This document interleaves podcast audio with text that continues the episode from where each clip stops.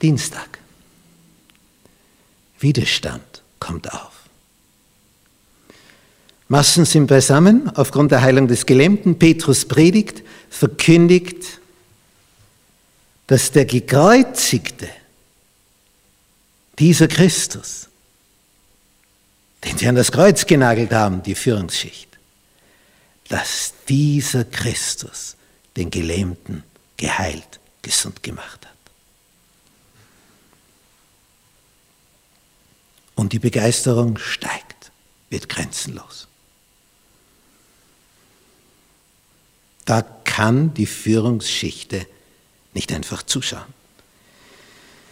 In Kapitel 4 heißt es, während sie zum Volk redeten, traten zu ihnen die Priester und der Hauptmann des Tempels und die Sadduzäer. Die Sadduzäer sind die, die sagen, Auferstehung gibt es nicht. Das ist nur eine menschliche Erfindung. Jetzt lehren die Apostel, wisst ihr, warum der Lahme, der vom Mutterleib an lahm war, auf einmal gehen kann? Weil Jesus, der getötet worden ist und auferstanden ist, durch die Kraft Gottes, ihn geheilt, gesund gemacht hat. Es war Jesus, der Auferstandene, der auferstanden ist. Und die Sadduzäer sagen, es gibt keine Auferstehung. Und der ist aber jetzt gewissermaßen von seiner Lähmung auferstanden und springt und hüpft und geht umher. Es kannst nicht leugnen. Das ist so.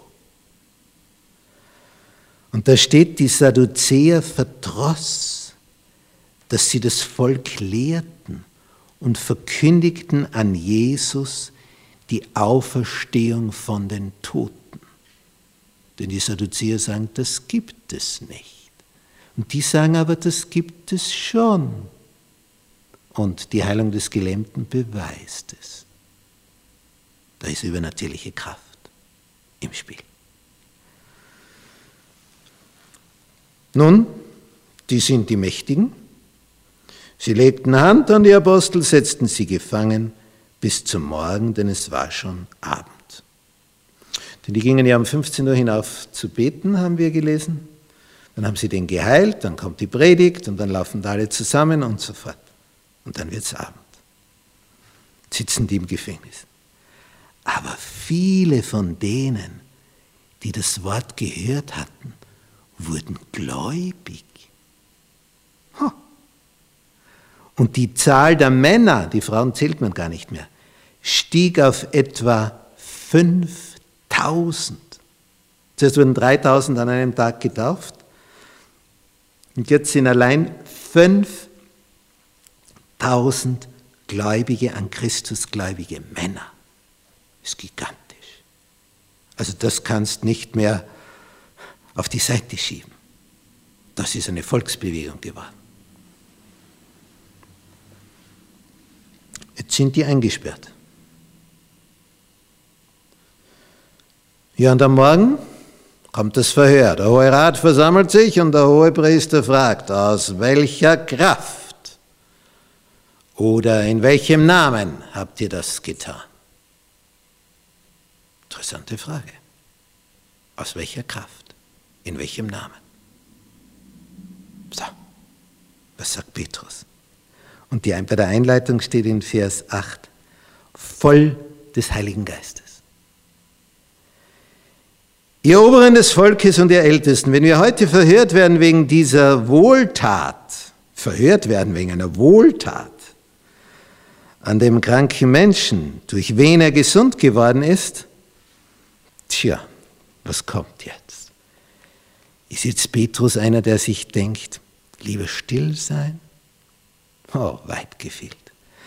So sei euch und dem ganzen Volk Israel kundgetan. Was wird kundgetan? Im Namen Jesu Christi von Nazareth, den ihr gekreuzigt habt. Der traut sich was, oder? Das hätte ich ja lieber weggelassen, aus Vorsichtsmaßnahmen. Aber der hat keine Angst mehr, dieser Petrus. Eins hat er gezittert und Jesus dreimal verleugnet. Aber jetzt ist er voll des Geistes. Jetzt kann ihn nichts und niemand mehr stoppen. Er sagt, der, den ihr gekreuzigt habt, den hat Gott von den Toten auferweckt. Und durch ihn steht dieser hier gesund vor euch. Das ist der Stein, von euch Bauleuten verworfen, der zum Eckstein geworden ist, zum wichtigsten Stein. Und in keinem anderen ist das Heil, auch ist kein anderer Name unter dem Himmel den Menschen gegeben, durch den wir sollen selig werden, gerettet werden. Das war Mut. Das war mutig. Sie sahen aber den Freimut des Petrus und Johannes und wunderten sich. Denn sie merkten, dass sie ungelehrte und einfache Leute waren. Sie wussten von ihnen, dass sie mit Jesus gewesen waren. Sie sahen aber den Menschen, der gesund geworden war, bei ihnen stehen und wussten nichts dagegen zu sagen. Gelähmter ist geheilt. Was sollst du da kritisieren? So hat Gott gewirkt in der frühen Christengemeinde.